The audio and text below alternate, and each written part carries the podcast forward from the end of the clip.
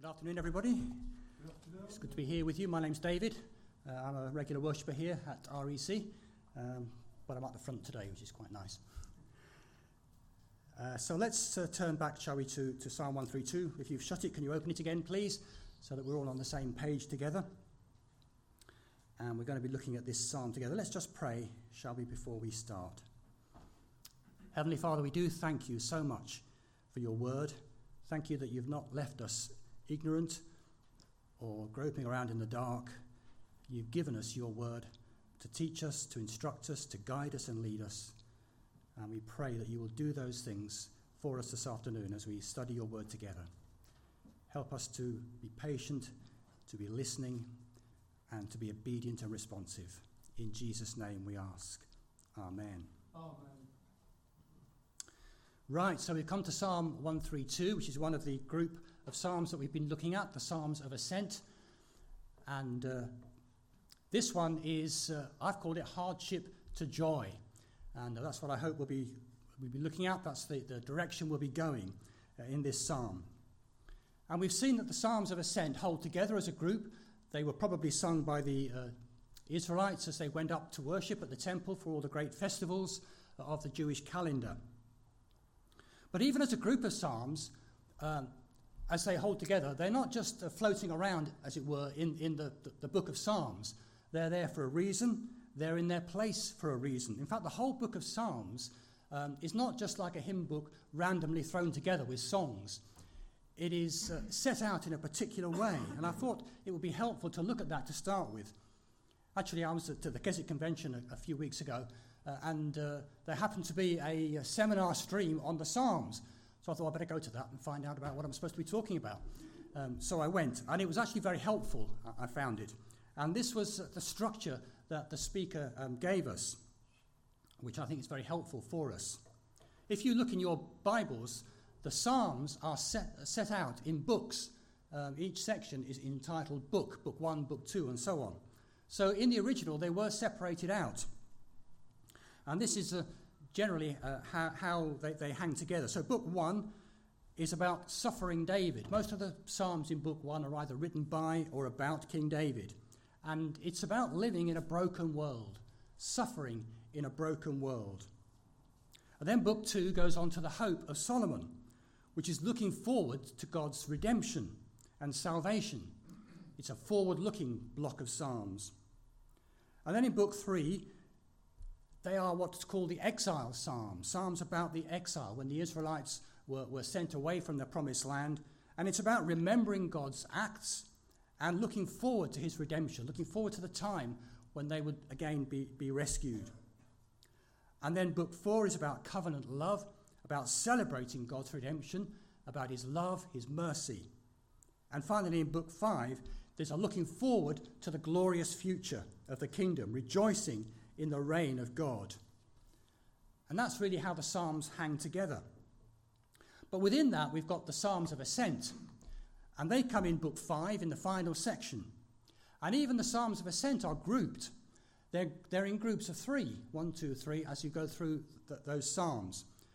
And the first one in the group is about being far from home. The second one is on the journey. And the third one is in Jerusalem. So you can see how it works when they're the pilgrims are, are traveling towards Jerusalem, maybe they sang them in that order as they were going, when they were starting out from home, when they were on the journey, and finally when they'd, they'd, they'd reached their destination in Jerusalem. So Psalm 3, 132 is in book 5 about looking forward to God's kingdom, to the glorious future, but it's also the first of a block of three, so it's about being far from home. So the psalmist faces hardships. My version in verse 1 says, uh, Remember David and all his hardships. Uh, comes slightly differently in other versions. So there's hardship about being far from home, there's yearning for a future. Verse 7 talks about, Let us go to his dwelling place, let us worship. It's looking forward, a yearning to be in God's presence, a yearning to be worshipping him. And it's also about failure or a sense that God is far away.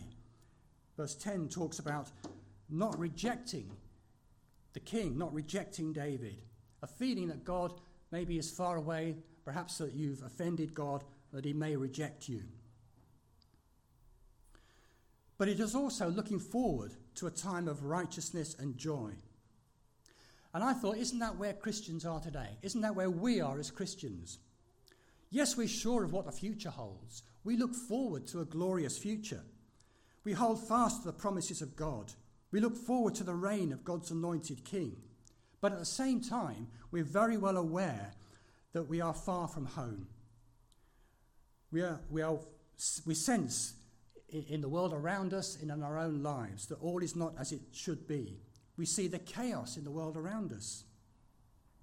We sense the struggle, even within the church, to maintain a true gospel.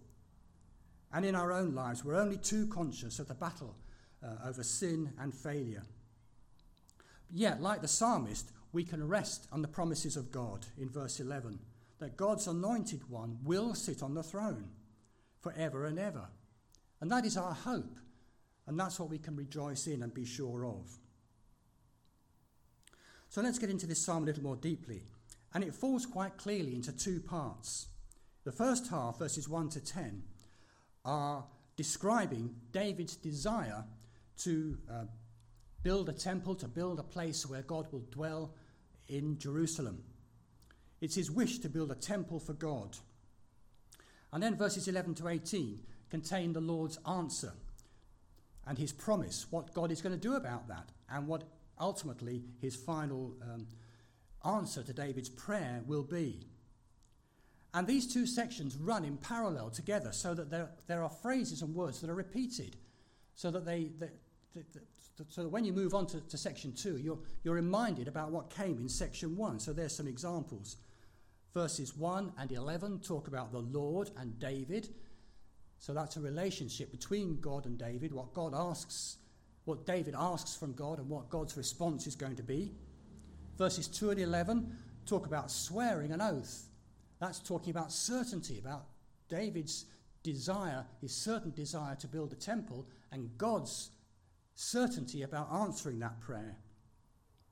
Verses 8 and 14 talk about a resting place, ultimately, where God will settle and where the saints of God will find their rest.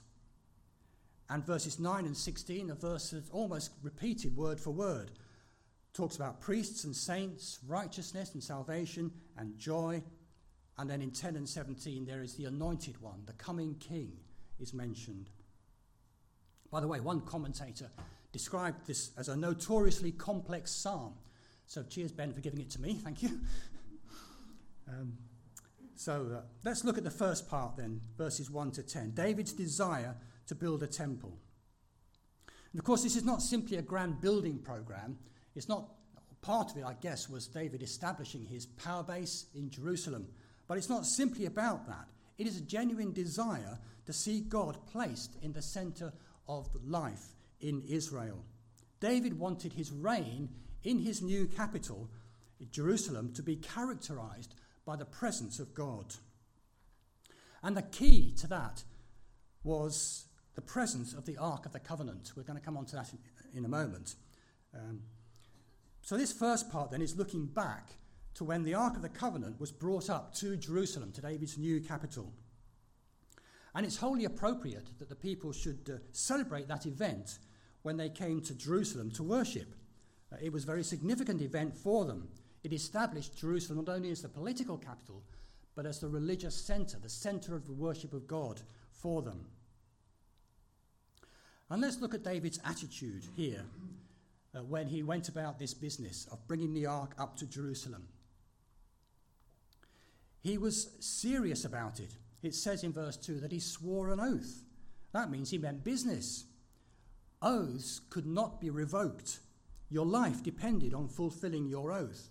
In the New Testament, in Hebrews uh, chapter 6, verse 16, we read that people swear by someone greater than themselves, and an oath confirms what is said and puts an end to all argument. So if you've sworn an oath to do something, certainly as far as the Bible is concerned, that puts an end to it. It's going to happen. You're going to do it. You cannot go back on your oath. So this was serious stuff for, for David. He really meant to carry it out. He was determined. He meant business. Then verses 3 and 4 said that he would not sleep until he'd completed the task. In other words, he, he, he was tireless in getting on with the business of what he'd promised to do. Now, of course, there's poetic license here. I don't think we can imagine that David went without sleep until the temple was built, because the temple actually wasn't built in his lifetime. So uh, that, that, that can't be right. But it's poetic license, and it means that David was absolutely determined to do the job. He wasn't going to let anything get in the way. Now, we know, as we've said, that God had other plans. It was going to be Solomon that built the temple ultimately. And there were reasons for that in David's life. But David's commitment to the task here cannot be faulted. And I wonder how committed we are as God's people to see God enthroned both in our lives and in the world around us. When we promise to serve God, maybe when we first come to faith, uh, we made a promise Lord, I'll serve you, I'll make you king of my life, I'll follow you all my days. Do we make that sort of promise, as it were, with an oath? Not literally, but is it so important to us that we will let nothing get in the way of fulfilling that promise? I know only too well that I fail many times to carry out that sort of promise. I let other things take priority in my life. I get sidetracked with more attractive occupations. I'm distracted by the world around me. And I back off for fear of the, re- the repercussions of putting Christ first in my life. David knew those things as well. We talked about the hardships mentioned in verse 1, and he did have a hard life. In the early days, before he became king, he was chased around the, around the, uh, the country by Saul, who was trying to kill him. And later on, if it wasn't Saul, it was the Philistines who were after him, trying to kill him. He was beset by sin. We'll see an example of that in a moment. It affected the bringing of the ark to Jerusalem. And he fell into grievous sin when he took the woman Bathsheba to be his wife and murdered her husband in order to get her. And yet, he was known as a man after the heart of God. How amazing is that? How incredible is the grace and mercy of God? He can take our faltering and feeble and sin soaked desires and make them into the working out of his plans. Praise him, he can turn a fickle Peter, for instance, into the pillar of the church. He can use even you and me. He knows our hearts. He knows what our desires are. And if our desires are in line with what He wants, He can bring them to fulfillment, despite our failure, our sin, and our inability to do what He wants. Praise God for His mercy. Because if that were not the case, then we would all be sidelined. God doesn't need to use us, but He desires to use us despite our failure and weakness. So, how did David go about establishing Jerusalem in the, then as the place where God would be worshipped and could be found? Well, the first stage, as we've said, was the bringing up of the Ark of the Covenant. Uh, you may recall that the Ark was an ornate wooden box, and in it were the tablets of, of the law that Moses had received, and also Aaron's rod. And it was carried around with the people when they were wandering around wherever they went. The priests carried it around with them and it was placed in the center of the camp when they were encamping, encamp, encamped. But once they settled in the land, once uh, they entered the promised land and settled there, the ark had several resting places. But once David had captured Jerusalem and made it his capital, he wanted the ark to be brought there as a symbol of God's presence. Now, he had two attempts to do this. The first time he tried it, he was slapdash and irreverent. He let anyone carry the ark when uh, the, scripture clearly says that it should be the priests that carry the ark. In fact, he lumped it onto a, a, a cattle truck, an ox cart, and let that take, take it. Uh, a totally inappropriate and irreverent thing to do. And because of that, the whole project ended in disaster. A man called Uzzah put his hand out to, to steady the ark because the oxen had stumbled. Now, if the priests had been carrying it, well, maybe they wouldn't have stumbled, but the oxen did. Uzzah put his hand out, and God was displeased with that, uh, show of irreverence, and Uzzah paid with it for it with his life. But it was actually David the, uh, who bore the blame for this. Uh, he should have known better, but he didn't. He was too eager, too keen to, his, to, to push his own will forward, and he didn't wait for God's timing. So the ark was left in a farmhouse in a place called Kiriath Jearim and basically forgotten about for a period of time. What's all this got to do, you might ask, with Psalm 132? Well, it's all there in verse 6, if you have a glance at verse 6. Verses 1 to 5 describe David's deep desire to find a resting place for God. But then in verse 6, it all becomes a bit vague, doesn't it? We heard about it, it says. We came upon it. What are we talking about? What have we heard about? Well, the it here is the Ark of the Covenant. It had been lost. And it seems that here it is being rediscovered. It's a bit Indiana Jonesy, really, isn't it? A search for the Ark of the Covenant. Uh, it's a bit more real than that. But the clue in verse 6 is the place names. It says, We heard it in Epaphra or Ephaphra. Well, that is another name for Bethlehem, which of course was David's home city, the city of David. So maybe the people were asking, Well, where is the ark? Well, perhaps it's in Bethlehem. After all, David was the last person to have anything to do with it. Maybe that's where we'll find it. But is it there? No, it's not in Bethlehem, not in Ephrathah. Well, where could it be then? Well, it's actually found in a place called Jaar, which is another name for Kiriath Jearim, which is where the ark was. And it says, We came upon it in the fields of Jaar. Well, there it is. It's in a farmhouse in Kiriath Jearim, at the home of a, of a man called Obed Edom. And that's where it was found. So, this next stage of making God the centre of life was to do with, first of all, finding the ark and then transporting it to Jerusalem. And if we are a, on a search for God in our lives, we must determine to do it first. We must go about finding the means of achieving how we can make God first in our lives, like finding the ark. The ark had to be found as far as the Israelites were concerned. Nothing was more important than that. And Jesus said, didn't he? Seek and you will find. Knock and the door will be opened. Ask and it shall be given to you. And he told us where to seek as well to find God. After his resurrection, uh, Jesus met two disciples on the road to Emmaus from Jerusalem, and he explained all about himself from the scriptures. It's the scriptures that point us, first of all, to God and then to Jesus Christ himself. Many times in the New Testament, there are instances of people searching the scriptures or being told to search the scriptures and find God there, and being explained from the scriptures all about Jesus. If you want to find God, look in the scriptures. The ark, after all, contained the tablets of the law, which was the word of God. Now, I know that that was a symbol of the presence of God. I don't suppose anybody actually opened the ark and read the tablets of the law. Uh, I rather imagine they didn't. But the symbolism is clear. The law, or the word of God, is to be central to finding God, to God's presence with the people. But the symbolism of the ark goes further than that. For on top of the ark, there was something called the mercy seat, or the atonement cover. It was between uh, two carvings of, of cherubim, angels, and it was there. Uh, we don't know what it looked like. Maybe it was just the lid of the ark, but it was called the mercy seat.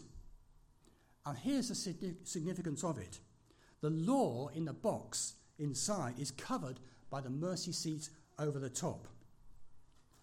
Paul gives us uh, an explanation in Romans chapter 8, verse 3. For what the law was powerless to do because it was weakened by the flesh, God did by sending his own Son in the likeness of sinful flesh to be a sin offering. The mercy seat represented an offering to God which would cover the law and make the worshippers acceptable to God. We cannot live up to the demands of God's law. Most of the time, we fail even to live up to our own standards, let alone God's standards. We are quick to condemn others for falling short, but do not admit that we ourselves are far from perfect. But we can praise God that the law is covered by the mercy seat. The cross of Christ rescues us from the demands of the law because Jesus fulfilled every demand of the law. And he paid the price for our sin in his death.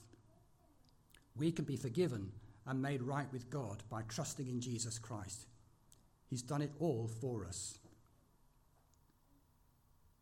So, having rediscovered the ark, the people then set about making God the center of their lives. So, in verses 7 to 9, uh, we move on to describing what, how the people responded to, to, to, to the ark being brought to Jerusalem, to this uh, uh, sense that God was now there among us in a much more permanent way than perhaps they felt he was before. And there's three things they did uh, in verses uh, 7 to 9. There's humble worship. Verse 7 says, Let us go to his dwelling place, let us worship at his footstool. Humble worship of Almighty God. Then it says, The priests are clothed with righteousness. May your priests be clothed with righteousness. And then, thirdly, may your saints sing for joy. So there's humble worship, righteousness, and joy. These are the response or the responses of uh, the people to the presence of God. The only right response to God is humble worship. God is our great and mighty creator. We are his creatures. We need to bow down and worship him. And the priests were there as the go betweens between the people and God, for they could approach God with a sacrifice offered by the people, which were signs of sins forgiven, so that the worshipper could come to God without fear of judgment. For believers in Jesus Christ, the access to God is open wide. Because Jesus' sacrifice on the cross is the all, sacri- all sufficient sacrifice for our sin. When Jesus died, the curtain in the temple, which separated the people from the holy God, was torn in two from top to bottom. The way to God was opened up. And I would say, if, if there's anyone here who does not yet know Jesus Christ as their Saviour, if you haven't come to God in repentance and faith, I want to ask you what's stopping you? What is stopping you? Because your sin has already been dealt with on the cross. Jesus died 2,000 years ago to pay the price for your sin, to open the way for you to come to God, to make it easy for you to come to God, because the, the curtain has been torn in two. The law has been fulfilled in the life of Jesus. You don't have to fulfill it. If you feel guilty, feel unable to live up to, to, to, to your standards or God's standards, God's saying, I know, I know you can't do it. Jesus has done it for you. You don't have to be righteous you don't have to be religious. You don't have to come to church for a set time. You only have to come to Jesus and ask Him for forgiveness. Ask to be let into His kingdom. Ask Him to come and be a Lord of your life. You can do it today. You can do it now. Simple prayer in your heart will do it. Ask Him in. The New Testament says that we are all priests because we all have access to God. And notice that in verse 9, it says the priests are clothed with righteousness. It wasn't the righteousness of their own. They didn't have it by right, by who they were, by their office. They didn't suddenly put on a priestly garment and it made them righteous and holy. It's God's righteousness that clothed them. It was a righteousness given them by God, by the mercy of God. And it's the same for us today. We can only be righteous before God when God clothes us in his righteousness when Jesus died on the cross, there was a great exchange made. He bore our sin, but his righteousness then becomes available to us, and we can be clothed in his righteousness. And then the people sang for joy. That was the result singing for joy. The joy of sins forgiven, the joy of a hope of glory, of just being accepted and welcomed by a loving Father, the sense of being home when you felt far away before. So then the ark comes to Jerusalem, and the people sing for joy. In fact, if you read the account of it in uh, uh, the second book of Samuel, you'll find that David was so excited that he started dancing in his underwear. Uh, we won't go into that just now. um, but that's what he did. But having got there, having established the presence of God in their midst, what is God's response to all this? Verses 11 to 18 begin to tell us about God's response. His first response is to tell us that we need never fear that the basis of our salvation, the kingship of God's anointed one, is ever in doubt. Here is one of the instances in the Psalms when the human king of Israel, in this instance David, seems to morph into God's chosen and anointed king. Like uh, Luke was telling the children, or telling us all, um, the, people were looking to the human king to be the answer to God's promises. But actually, God had other ideas. It was to be his anointed one who was to be the, the, the, the answer, the, the fulfillment of the promise of a king.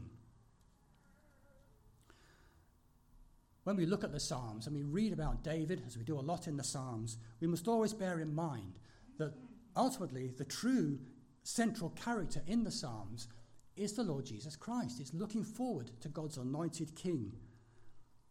So in verse 11, when God swears by an oath that there will be a king forever on the throne of David, it cannot mean a physical king in Israel. David's dynasty died out centuries before Christ.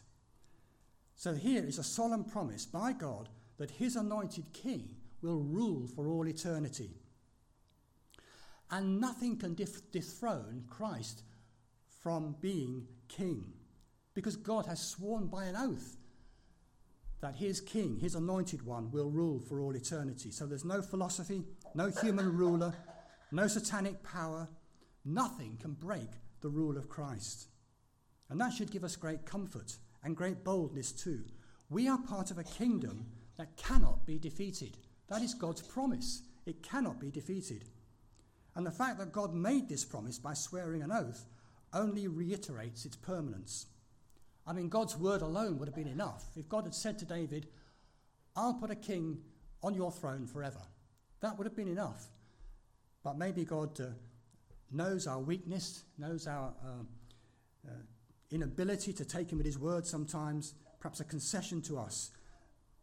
He went one stage further. He made it more convincing, if he could be. He swore an oath that this would be the case, that his king would be on the throne forever. Nothing can be stronger than an oath sworn by Almighty God. And he lays a condition down for this promise. He says to David, If your sons keep my covenant and the statutes I teach them, then this will come to pass. Now, as uh, again, as Luke said earlier on, the Israelites, both the kings and the people, failed to keep God's covenant and to follow his statutes, and they failed most abominably and miserably. But really, that's the whole point of this. God's covenant to David is fulfilled in the new covenant in Jesus Christ and his blood. For us, or anyone, to keep God's commandment and to keep his covenant, we have to trust in Jesus Christ. There is no other way. We cannot keep our part of the covenant our, in our own strength. The Israelites proved that over and over again, and they, if anybody, should have been able to they knew the law, they had God with them, they had the priests to teach them, but again and again they failed. And we are just the same.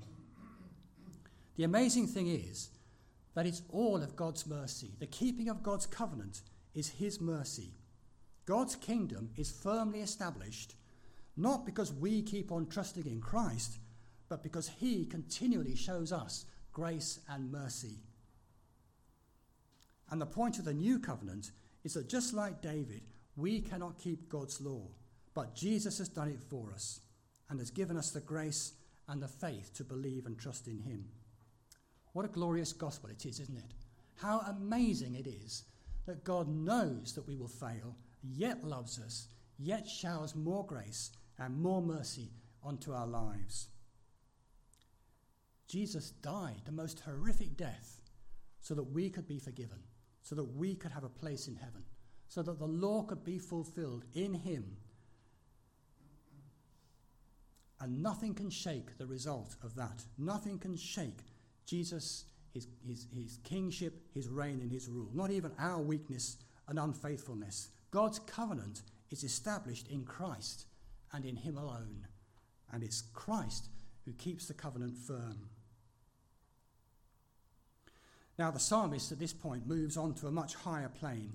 His eyes are lifted from the earthly city of Jerusalem, with the ark there and a new temple to be built, to a future city where no ark would be needed, no temple established, because God Himself would dwell with His people. He says, The Lord has chosen Zion for His resting place, and there He will be enthroned. Of course, uh, we, we can see that that uh, promise is fulfilled um, most fully in the, what we read in, in Revelation about the New Jerusalem. Let me just read um, what John the Apostle described as uh, what he saw of the New Jerusalem, where God was going to dwell and reign. He says, Then I saw a new heaven and a new earth, for the first heaven and the first earth had passed away, and there was no longer any sea. I saw the holy city, the New Jerusalem, coming down out of heaven from God, prepared as a bride, beautifully dressed for her husband. And I heard a loud voice from the throne saying, Now is the dwelling of God with men and he will live with them. They will be with him, and he will be their God. He will wipe every tear from their eyes. There will be no more death, or mourning, or crying, or pain, for the old order of things has passed away. And I did not see a temple in the city, because the Lord God Almighty and the Lamb are its temple. The city does not need the sun or the moon to shine on it, for the glory of God gives it light, and the Lamb is its lamp. The nations will walk by its light, and the kings of the earth will bring their splendor into it. On no day will its gates be ever be shut, for there will be no night there. The glory and honor of the nations will be, will be brought into it. Nothing impure will ever enter it, nor will anyone who does what is shameful or deceitful, but only those whose names are written in the Lamb's book of life. Now, I don't know if you noticed in that any connections with the, uh, the last part of this Psalm 132. I've tried to draw up a few here connections between John's vision of the eternal holy city and what the psalmist saw there. So in verse 14, we see that God is enthroned forever there. This is my resting place forever. Here will I sit enthroned, for I have desired it. And we saw in, in Revelation God being in the city, enthroned among his people. He will have abundant provisions, verse 15. There'll be no shortages there. Everything will be provided for his people. Her priests are now clothed not just with righteousness, but with salvation. And her saints do not just sing for joy, but sing for joy forever, in verse 16. And we read of the, the saints singing for joy, worship to God, and righteousness reigning there. David, now God's eternal King, the Lord Jesus, will will be strong. Uh, in verse 17, we read about a horn. A horn will grow for David. That's a symbol of strength, of authority, of power. And he will shine out like a bright lamp, giving clarity and light to his people. He will set up a lamp for my anointed one. And we read about, didn't we, in, in the New Jerusalem? Uh, there being no need for sun or moon or lamps because the Lord God is the light of the city and he will have a resplendent crown, one that outshines all other tokens of power. All other rulers will be casting down their golden crowns around the glassy sea, as the hymn puts it. So, this then is a vision, a preliminary vision of the, the, the, the city of God, the place where God's anointed will reign forever. Every knee shall bow and every tongue confess that Jesus Christ is Lord. That is the ultimate aim. That is where um, the throne of Jesus Christ is, is, is going when everybody, all creation, will acknowledge him as God's eternal king and ruler. It's an amazing foretaste of the glory to come. And we can only join the pilgrims in Jerusalem in singing for joy forever. I think that's why Christians sing such a lot, or it ought to be why Christians sing such a lot. There is so much to sing about, so much joy, glory that we have. And it's this vision that keeps us going when times are tough on the journey. David had a rough time. And we do too sometimes. There may be some here going through tough times times of sickness, of pain, of sorrow, of hardship, one sort or another. But we have a vision before us. We have something to aim for. We have a certainty in the future. It's not vague. It's not, well, I hope sometime to make it. Or if things turn out all right, it should be okay. Or I hope everything will fall out okay. It's not like that. It's a promise of God, an oath of God. It's certain, it's sure. There is a kingdom, there is glory, and if we're trusting in Jesus, that's where we're heading. That's God's promise to us. So I need to ask us all this morning is Jesus our King? Is he your King? Have you made him King of your life? Are you walking in the light of his glory, of his kingship? And do you have that hope of a place in his eternal kingdom? Jesus promised to all who believe and trust in him that where he is, they will be also. And he is there. He is enthroned in glory. And he's promised that if we're trusting in him, we will be there too. So let's just close then with a prayer of thanks, shall we, uh, to God for his grace and mercy, uh, and a prayer for um, courage and strength in the journey as we, as we keep going on that journey towards that kingdom. Let's pray together. Heavenly Father, we do thank you so much for your promises. We thought about them this morning. The promise of an eternal King that we have seen fulfilled in the Lord Jesus. We know that he died, but we know that he was raised from death and he ascended into heaven and is now glorified at the right hand of the Father. Thank you that he promised to go and prepare a place for us. And we uh, celebrate and rejoice in that promise. And we pray, Lord, that you would give us courage, boldness, persistence, perseverance in the journey as we carry on towards that kingdom. Help us by the power of your Holy Spirit. Be with us day by day, even when times are tough. Grant us the strength and the faithfulness to keep going in you, Lord. And thank you that your mercy is always available when we fall, when we fail, and when we slip. Lord, help us to keep our eyes on you, to keep focused on where we're going, and to keep trusting you. And we pray in Jesus' name. Amen.